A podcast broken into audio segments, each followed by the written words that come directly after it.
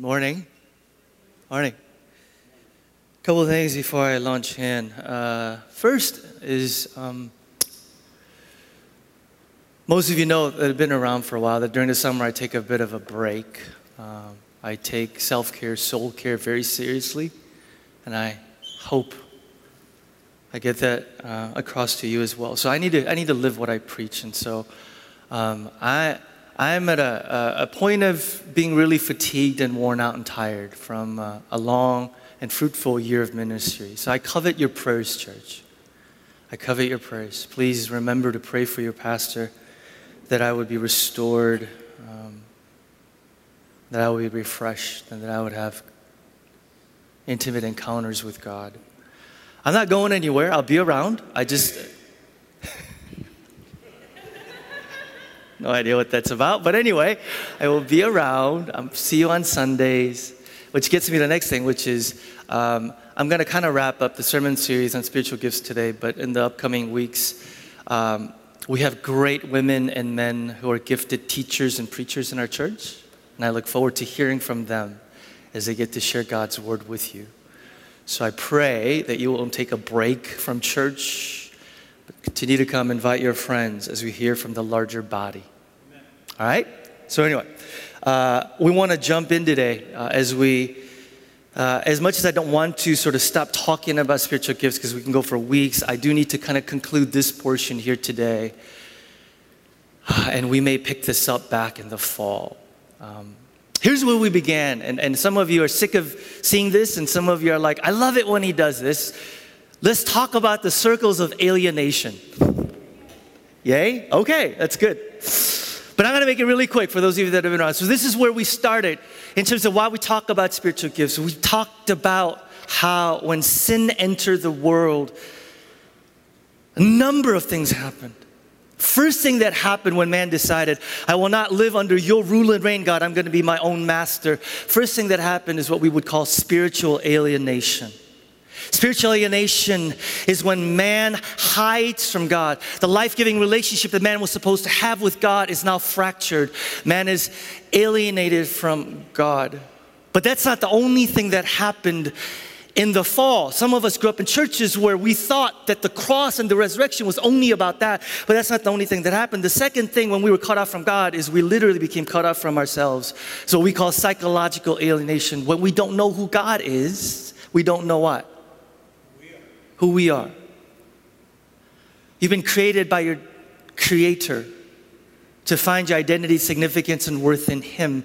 When we reject God as our Creator, we begin to search and seek for other things to find identity and significance, only to find, of course, those things are empty and vain. That's not the only thing that happens, though. Psychological alienation then leads to sociological alienation. When man hides from God, they also begin to hide from each other. Where there once was vulnerability, trust, and transparency, now there's hiding, pretending, wearing masks. James 4 says that that eventually leads to wars among you as your inner passions are at war with each other. How do you explain what's going on in our world today? Spiritual alienation leads to psychological alienation, leads to social. That's not the only thing that happened. The last thing that happened was physical alienation. All of creation now is under the curse and is to decay. All these are chain reaction that occurred when sin entered. If you don't understand this perspective, the Bible will not make sense. Or the Bible will seem like it has holes. But the scripture says from Genesis to Revelation, this is the entirety of what happened. Look around you, pay attention. Now, what does this have anything to do with spiritual gifts? It has everything to do with spiritual gifts. Why? The text we've been at is Ephesians chapter 4. We're going to pick up at verse 7. We're going to pick up at verse 7. But each one of us, to each one of us, grace, charismata gifts, has been given as Christ apportioned it. This is why it says, when he ascended on high, he led captives in his train and gave gifts to men. What does he ascended mean except that he also descended to the lower earthly regions? He who descended is the very one who ascended higher than the heavens in order to fill the whole universe. These seemingly very confusing verses make perfect sense when you realize that to ascend is not just physically. We think ascend as physically to descend and physically to ascend. That's not the only way it means. To ascend literally means what? To come into power. The king ascended to the throne. To ascend means to come to power, to rule. And when Paul talks about how Jesus ascended on high, he's talking about Jesus has ascended to the throne. He has ascended to rule. He has ascended to ultimate power. He's talking about what, church? The kingdom of God. And what is he doing as he establishing the kingdom of God? Paul uses this interesting metaphor, this imagery of a king who goes to battle. In those ancient days, when the king went to battle and defeat his enemies, he would return to his city with the enemies and spoils from the war in tow. And this king, this king, what he is doing is he is distributing the spoils from war with his people, not just keeping it for himself. And he has Jesus in mind when he says, Listen, Jesus descended from heaven, fought the ultimate battle against the ultimate enemies of Satan, sin, and death. And he overcame it via the cross and resurrection. Paul, Paul gets to this in Colossians chapter 2, verse 15. Again, these verses just come alive when you realize the significance of the holistic gospel. Verse 15, having disarmed the powers and authorities, he made a public spectacle of them, triumphing over them by the cross. He has this imagery in mind of King Jesus returning, defeating Satan, sin, and death. He's ascended to the throne from which, check this out, church, he is distributing spiritual gifts. So, what have we been saying for four weeks? What are spiritual gifts? Spiritual gifts are what? Literally, kingdom powers given to followers of Jesus to bring somebody under the lordship of Christ in such a way that there would be healing and restoration in that person's life, in that community, in that world. Spiritual gifts. I don't know what y'all taught, some of you Nothing short of ministry powers that Christ has to bring someone under the lordship of Christ in such a way that, and here's the powerful truth that we need to come around. Whenever Christ Jesus is Lord of something, there's healing. Whenever Jesus is Lord of something, there's healing. Let me give you two quick examples. If I have a relationship that's fraying and fracturing, I know exactly what needs to happen. I need to bring that sucker what? Under the lordship of Jesus Christ. I need to ask myself, where in this relationship am I not obeying what Scripture says? Am I holding a grudge? Am I unwilling to forgive? Am I failing to pray? Am I failing to give the priority that it needs to have? Bringing that relationship under the lordship of Jesus Christ means we say, God, where am I not obeying and surrendering and yielding to this. Those of you that are married or in any relationship, you know this. You know this. I just officiated a wedding yesterday. Every time I officiate a wedding, I need remind a couple the only way that this will work is if you bring it under the lordship of Jesus Christ. Can I get an amen? Where you have to go, what does he say? I need to obey. It's not just in relationships, it's in my heart too. For those of us that are anxious and worry prone, you know what needs to happen over time for that anxiety and worry to be dealt with. I need to bring it under what? The Lordship of Jesus Christ. What does that mean? That means that those of us that function from the perspective of, I know that you're King and you're Lord in charge of history, but when it comes to my own life, I don't know if I know what you're doing. Worry is failure to give Jesus kingship. It's you saying, I know better. So over time, what needs to happen is we bring that relation, it bring that anxiety and worry and saying, God, I refuse to be king. I refuse to be Lord. By the way, I just want to point out something that we try and take control of areas where we need to let Jesus be king. And then we abdicate areas of our lives we actually need to be in control. Why do we do that? Why do we try and control areas of our lives we have absolutely no control over? And areas of our lives where we do have control over, we go, oh, you take care of that. Bring it under the lordship of Jesus Christ so that there's healing, anxiety, relationships. When everything is brought into kingship and lordship. So, what is spiritual gifts? It's literally helping a person, a community, be brought more under the lordship of Christ. There's healing, there's restoration. That's why for four weeks I've said to you guys, And it's been encouraging to hear from some of you. The spiritual gifts isn't just about here and what we do in church. It's unbiblical and unhelpful to say to followers of Jesus, your gifts are just for the church and in the church. It's for kingdom work out there. Amen? So I affirm those of you that are using your gifts in your jobs, in your homes, in your schools, in your neighborhoods. Use it to bring somebody more under the lordship of Christ that there's healing. Keep doing your work. Having said that, there's a pivot now. Having said all that, the Bible also says what? Your gifts are needed where? In the church. So there's a, come on, somebody. So there's a there's unfortunately imbalance in my preaching because I did four weeks of kingdom work out there, and then I'm gonna do one of church. Hopefully I'll pick this back up. We pack up for Ephesians chapter 4. We haven't gone over these verses yet. And this is where we're going to be parked for the rest of today. Verse 11, it was he who gave some to be apostles, some to be prophets, some to be evangelists, and some to be pastors and teachers to prepare God's people for works of service so that, say the following words with me, the body of Christ may be built up. It doesn't get any more clear than that. It's not just for equipping you for kingdom work out there, but God has gifted you so that the body of Christ, the church, would be built up. Before I talk about that, uh, just real quick, give me a couple minutes. The, the list of gifts, by the way, the list of gifts. We talked about Ephesians 4 and the list of gifts here, and then there's four other passages that lists various spiritual gifts Romans 12, 1 Corinthians 12 and 14, 1 Peter. And I said two things. The list, the list on, in the Bible is not, is not exhaustive but illustrative, meaning not every single spiritual gift I think is listed in the New Testament. And secondly, they reflect the threefold ministry of Christ of prophet, priest, and king. So I went over these really quick. Let me just do one thing. Remember, we have a packet for you, okay, that Caitlin and Sarah work extremely hard at. Okay, and we pass these out. We've been passing these out. They literally give detailed descriptions of what the gifts are, how to use them.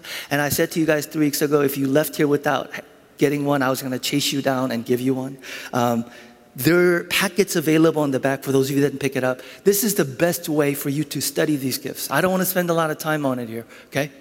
They're listed. Now, what are the listed gifts? Real quick, we went over the prophetic gifts, exhortation, which is a gift of encouragement, teaching, prophecy, pastoring, which is shepherding gift, evangelist, discernment, and missionary.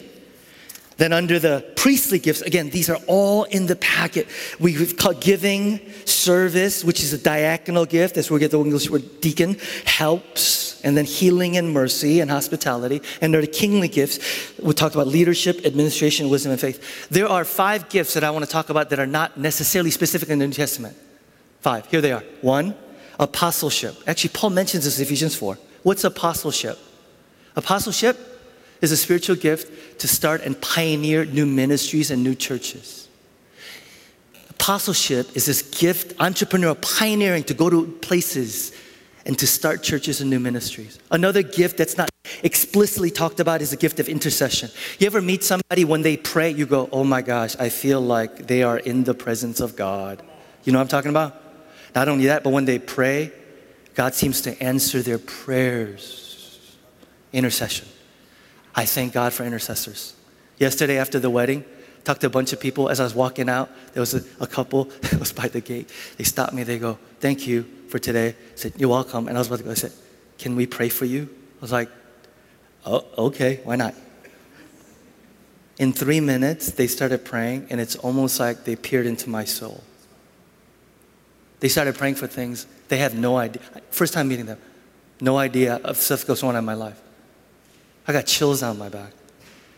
The intercession, tongues, this ability to speak in a language unknown to the person. Okay, and a lot of times it's spontaneous. Interpretation of tongues is the ability to interpret someone who speaks in that. By the way, your pastor, if in case you know, I believe that all the spiritual gifts that were in, active in the New Testament are still active today? Can I, can I get an amen? Yes, sir. Yes, sir. I do. I do. I do. I do. And if you have, you want to talk to me, debate about that, we could talk after the church, okay? But I just read the Bible very simply. I just read, I go, yeah, this is what it says. And then lastly, word of knowledge. Word of knowledge is someone who's able to speak and give direction and guidance about specific areas in their lives. All of these gifts. And God says, every single one of you that follow Jesus, you have multiple clusters, not just one, not just two, three, four. Gifts are lifelong. They also vary in strength. Obviously, some people are more gifted. And, okay. Now, here's the point what are all these given for? Paul says, go back to your scripture with me, so that the body of Christ may be built up. In other words, these gifts that you have, and find out what they are. They're not just for kingdom work, but they're to build up the body. That means that those of you who have gift of service and giving, may be exercising your gifts with your neighbor who is financially and physically in need, or you may be using those gifts to serve in open arms here at church. For those of you gift of exhortation, encouragement, might utilize those gifts to help your coworker who's having marital problems, or you're utilizing those gifts to lead a married couple's Bible study in church. Some of you have gifts of, of, of, teaching, and you're utilizing these gifts in the larger kingdom out there, or you may be utilizing those gifts in here. Those gifts are an exercise, not just out there, but for the building up of the body. That means, and I need to hammer away at this for the rest of today. That means this. That means, if I look up here, that means that if you are here, you've been given a gift that our church needs or you wouldn't be here.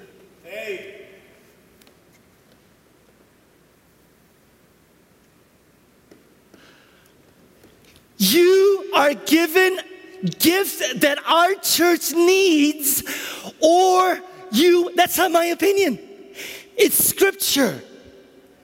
You're given a gift that our church needs, or you wouldn't be here. In other words, new community has all the gifts needed for the building up of the body, or else you wouldn't be here. Here's the problem all the gifts needed are here, but not all the gifts are functioning.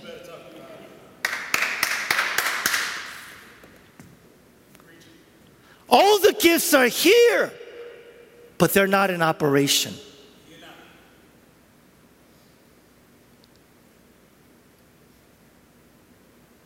Just sit with that for like 10 minutes. I'm just kidding. Are you, did you hear what I just said?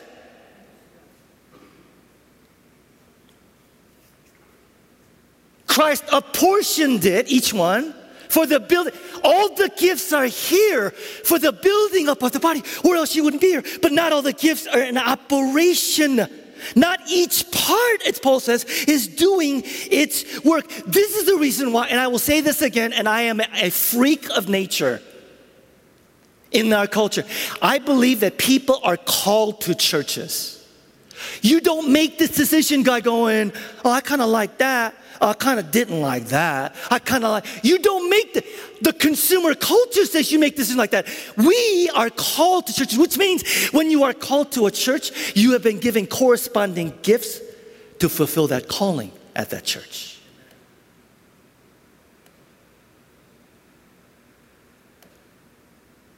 I know this completely goes against the mentality of our culture. Come and go as you wish. Don't make any commitments. Don't be accountable to anybody. The Bible says you're called to a body because you have gifts that they need. Otherwise, God will call you, hello, elsewhere. I know for some of you, you're like, who talks like that in church? Don't we just get to go and come? And no, we don't. You're called to local churches. CC, are you hearing me this morning? Yes. Okay. See, what if we approach finding churches from the perspective of what gifts do I have that that church needs that God is calling me to instead of what can I get? What can I get? What can I get? I don't like that. I don't like that. Why does he yell so much? What if we approach it from the perspective of, am I called here? What do I have to contribute that God is calling me here? Good Lord. See, see, I feel like, like, see, this is why I sound like a crazy man when I preach like this, right? Because churches will go, come and go. We never, no, if our, I'm, t- okay, I need to go on because, verse 13 until we all reach unity in the faith and in the knowledge of the Son of God and become mature, attaining to the whole measure of the fullness of Christ. Then we'll no longer be infants and tossed back and forth by the waves, blown here and there by every wind of teaching and by the cunning and craftiness of men in their deceitful scheming. Instead, speaking the truth in love, we will in all things grow up into him who is the head that is Christ. From him, the whole body, joined and held together by every supporting ligament, grows and builds itself up in love as each part does its work. These verses are so sobering to me that I tremble at preaching them. And we could spend weeks on this metaphor of the church as the body. But man, it makes me fall on my knees and ask the Holy Spirit for help. Because the, the, the, the, the, thing that Paul gets at when he talks about the church's body, first of all, Paul says, listen, everybody, our ability to grow and mature is dependent on each part doing its work. Our ability to grow is each part doing its work. So just think about that. The entire aim of the Christian life is Christ likeness, it's discipleship, it's becoming more and more like Jesus. We don't want to stay infants, do we?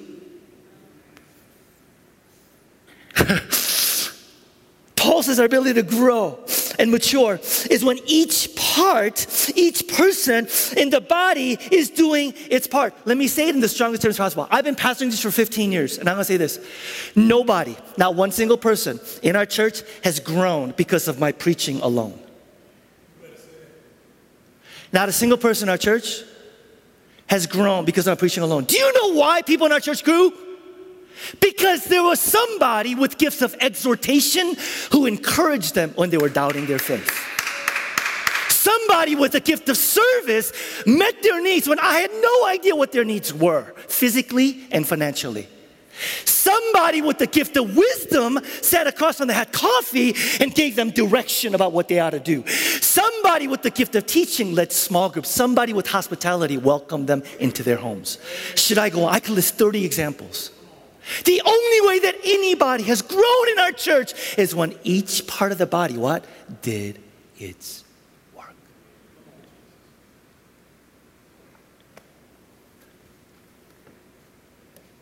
The way that anybody has ever grown and matured as a disciple around here is when each part of the body did its work. That means that our ability to fulfill the mission literally is not possible without you. It's not possible without you. It's as simple as that. It's not, without, it's not possible without you doing your part and your role, the role that God has uniquely gifted you to play. There's another portion where Paul talks about the church as a body. And interestingly enough, it's the most extensive teaching, and he's talking about spiritual gifts here as well. And I want to go there with you, okay? I want to go there with you take a couple implications and I'm done. 1 Corinthians 12 actually is, some of you are familiar with this.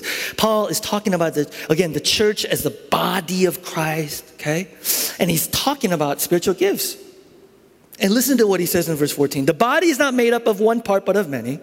If the foot should say, I'm not a hand, I don't belong to the body, it would not for that reason stop being part of the body. If the ear should say, because I'm not an eye, I don't belong to the body, it, it would not for that reason stop being part of the body. If the whole body were an eye, come on, where would the sense of hearing be? If the whole body were an ear, uh, where would the sense of smell be? But in fact, God has placed the parts in the body, every one of them, just as He wanted them to be. If they were all one part, where would the body be? There are many parts, but one body. Church, what's our church's name? Yeah. So community is pretty important to us, yeah? Again, for 15 years, we've talked about community and the importance of community.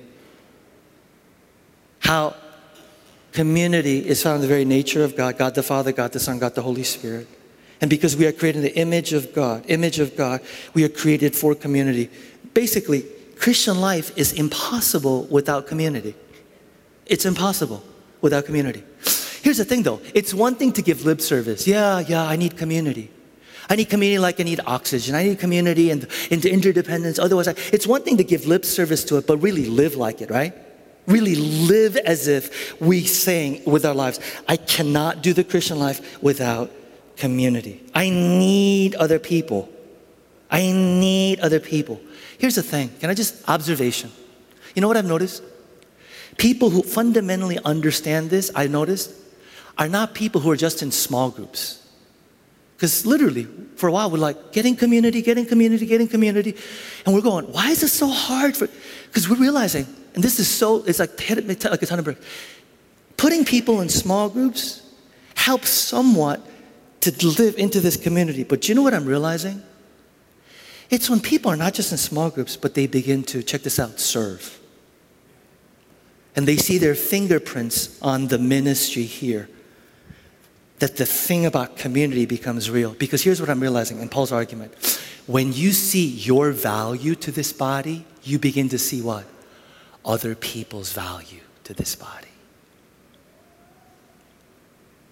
When you begin to see the importance of your role to this body, not just headwise, but experientially, you begin to see the importance of other people's role to this body. And that thing about community, it's a good idea, all of a sudden begins to become real. So I'm realizing the thing that's keeping us from being a community, where we're not just committed to each other, but we're, listen to this word, knitted to each other. Knitted to each other like a body. We talk about tight knit community, knitted to each other. The thing that's hindering us from being knitted to each other is that some of you are coming and going and not functioning and doing your part in the body.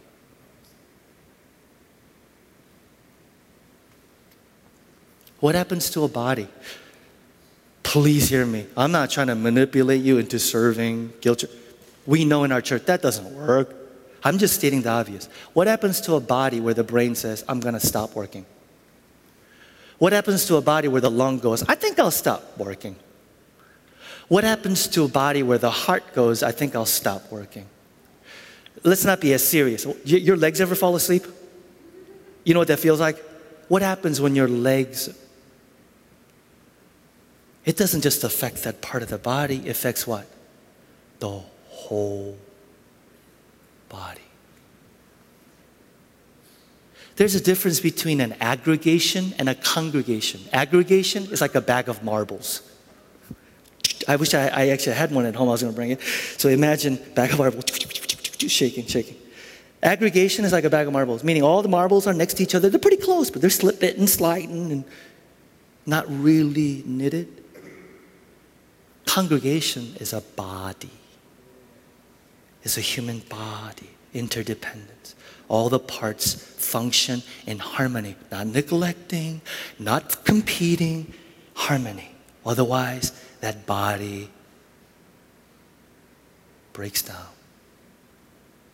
My question, new community are we a bag of marbles? Or are we the body of Christ?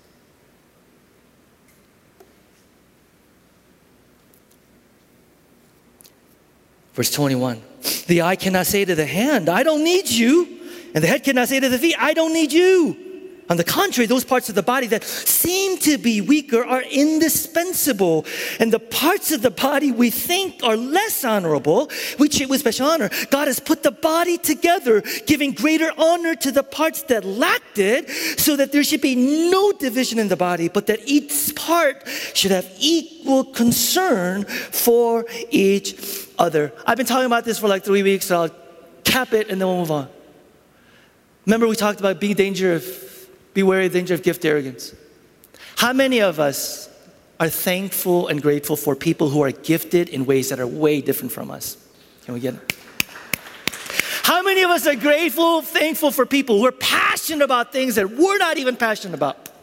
Yes, yes. I hope you mean that. because the danger of the body is what? Where we go, I'm passionate about this, I'm excited about this.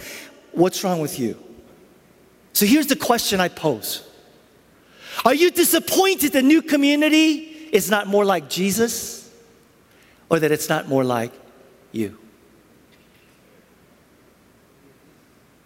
Are you more disappointed that new community isn't more like Jesus or isn't more like you and me? See, 99% of the time when we're frustrated, we're angry, it has nothing to do with what scripture says. We're kind of going, why aren't you doing that? Why aren't you doing that? Why aren't you doing that? And 99% of the time, it has nothing to do with disobedience to scripture. It's the stuff that we're passionate about.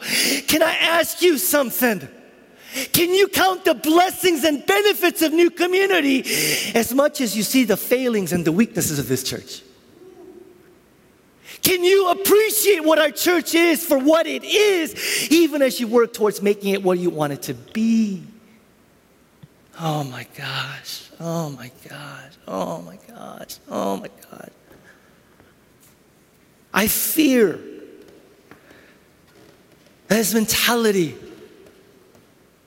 of thinking, I think this is more important, I th- rather than, God, if you are someone here and you're seeing stuff that you think ought to be better, you see stuff that you think should be, you know, working, or you think that's messed up, chances are it's because you have actually the gifts to do that thing. Can I get an amen?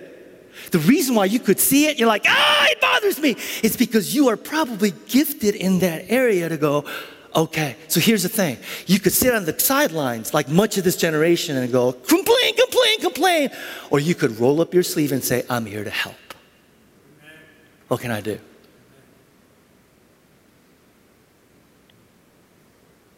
You have two choices. I don't like that. I don't like that. That stings. Why? Rather than, I'm roll up my sleeves. I'm here to help. See, ministry in the church shouldn't always be leaders going to you going and saying, Can you do this? Can you do this? Can you do this? There ought to be ministry bubbling up all over the place and saying, I see a need, I see a need, I see a need, I see a need. What can I do? Man, can you tell I care about this?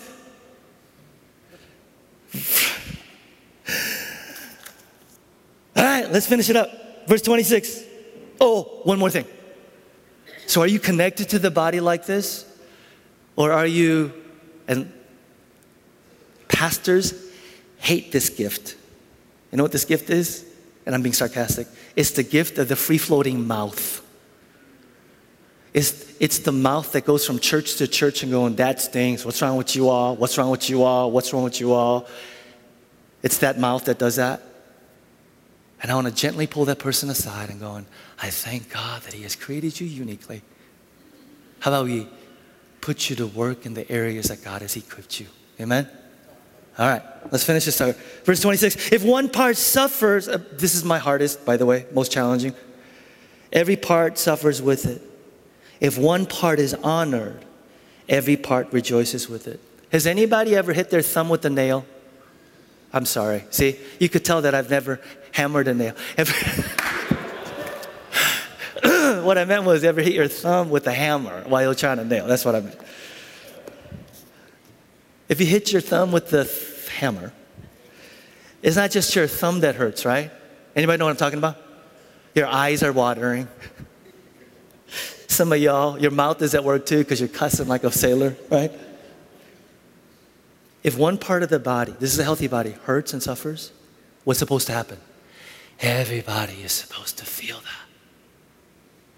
When a mom in our church miscarries, we all feel that. When somebody is struggling in their marriage, we feel that, man. And someone, child, turns their back on God and runs away, we feel that. Here's the thing though. Do you realize that in order to feel that, do you realize the level of connection that you have to have with them? Do you realize that for you to oh, impact somebody, do you realize that with that person, you have to be known and know them? Do you realize that you have to have the level of connection where you have so intertwined your life with their life?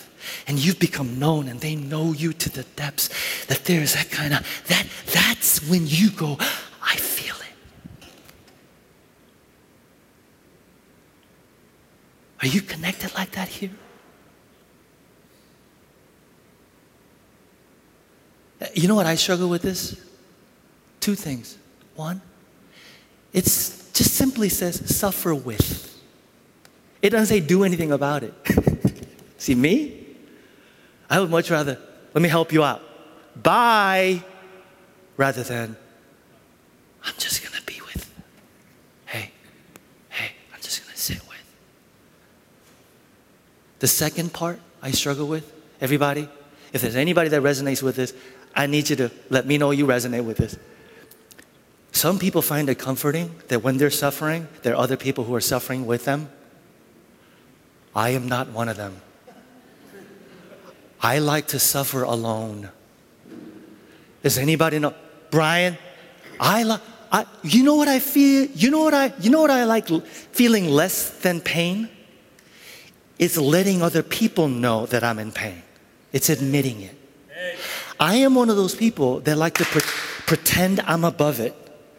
I don't want you to know I'm weak. I don't want you to know I have needs. I don't want you to know. I don't. I would rather pretend and suffer alone than to actually, you know, humble myself and admit to you that I have a need. But do you know what I'm doing when I do that? Everybody, look up here. Do you know what I'm doing when I do that?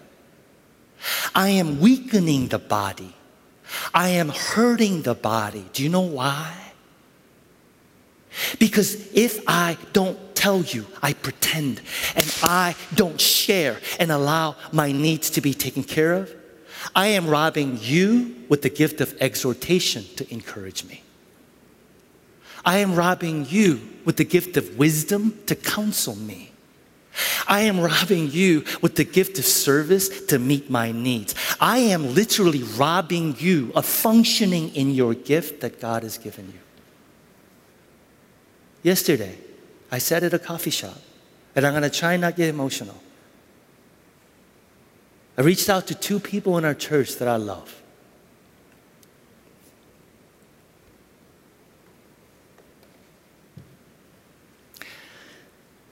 The hardest thing, it's the hardest thing for me to do.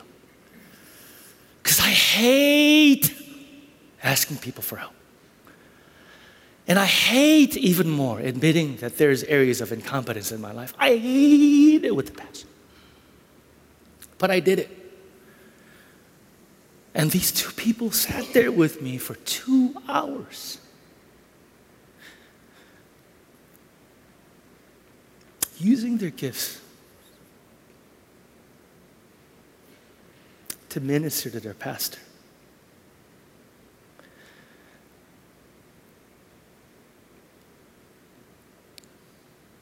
When I hide and I pretend, I'm hurting you. I'm hurting the body. So here's what that means. CC, you can come on up.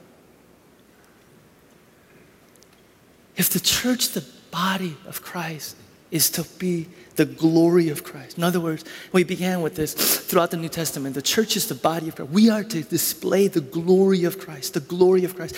People are to see in the church body the representation of Christ, the tangible, visible. That's, that's what the, if, if it's that serious, then here are the implications. And before I jump in, if you are not a Christian, just ignore me for two minutes.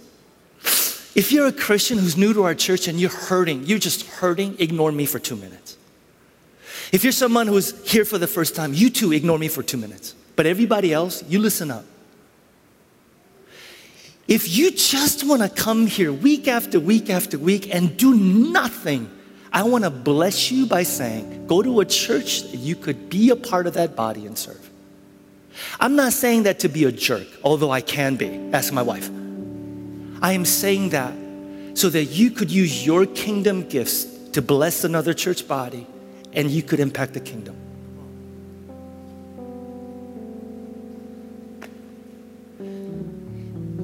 If God has gifted you, you're here because our church needs you, or else you'd be elsewhere.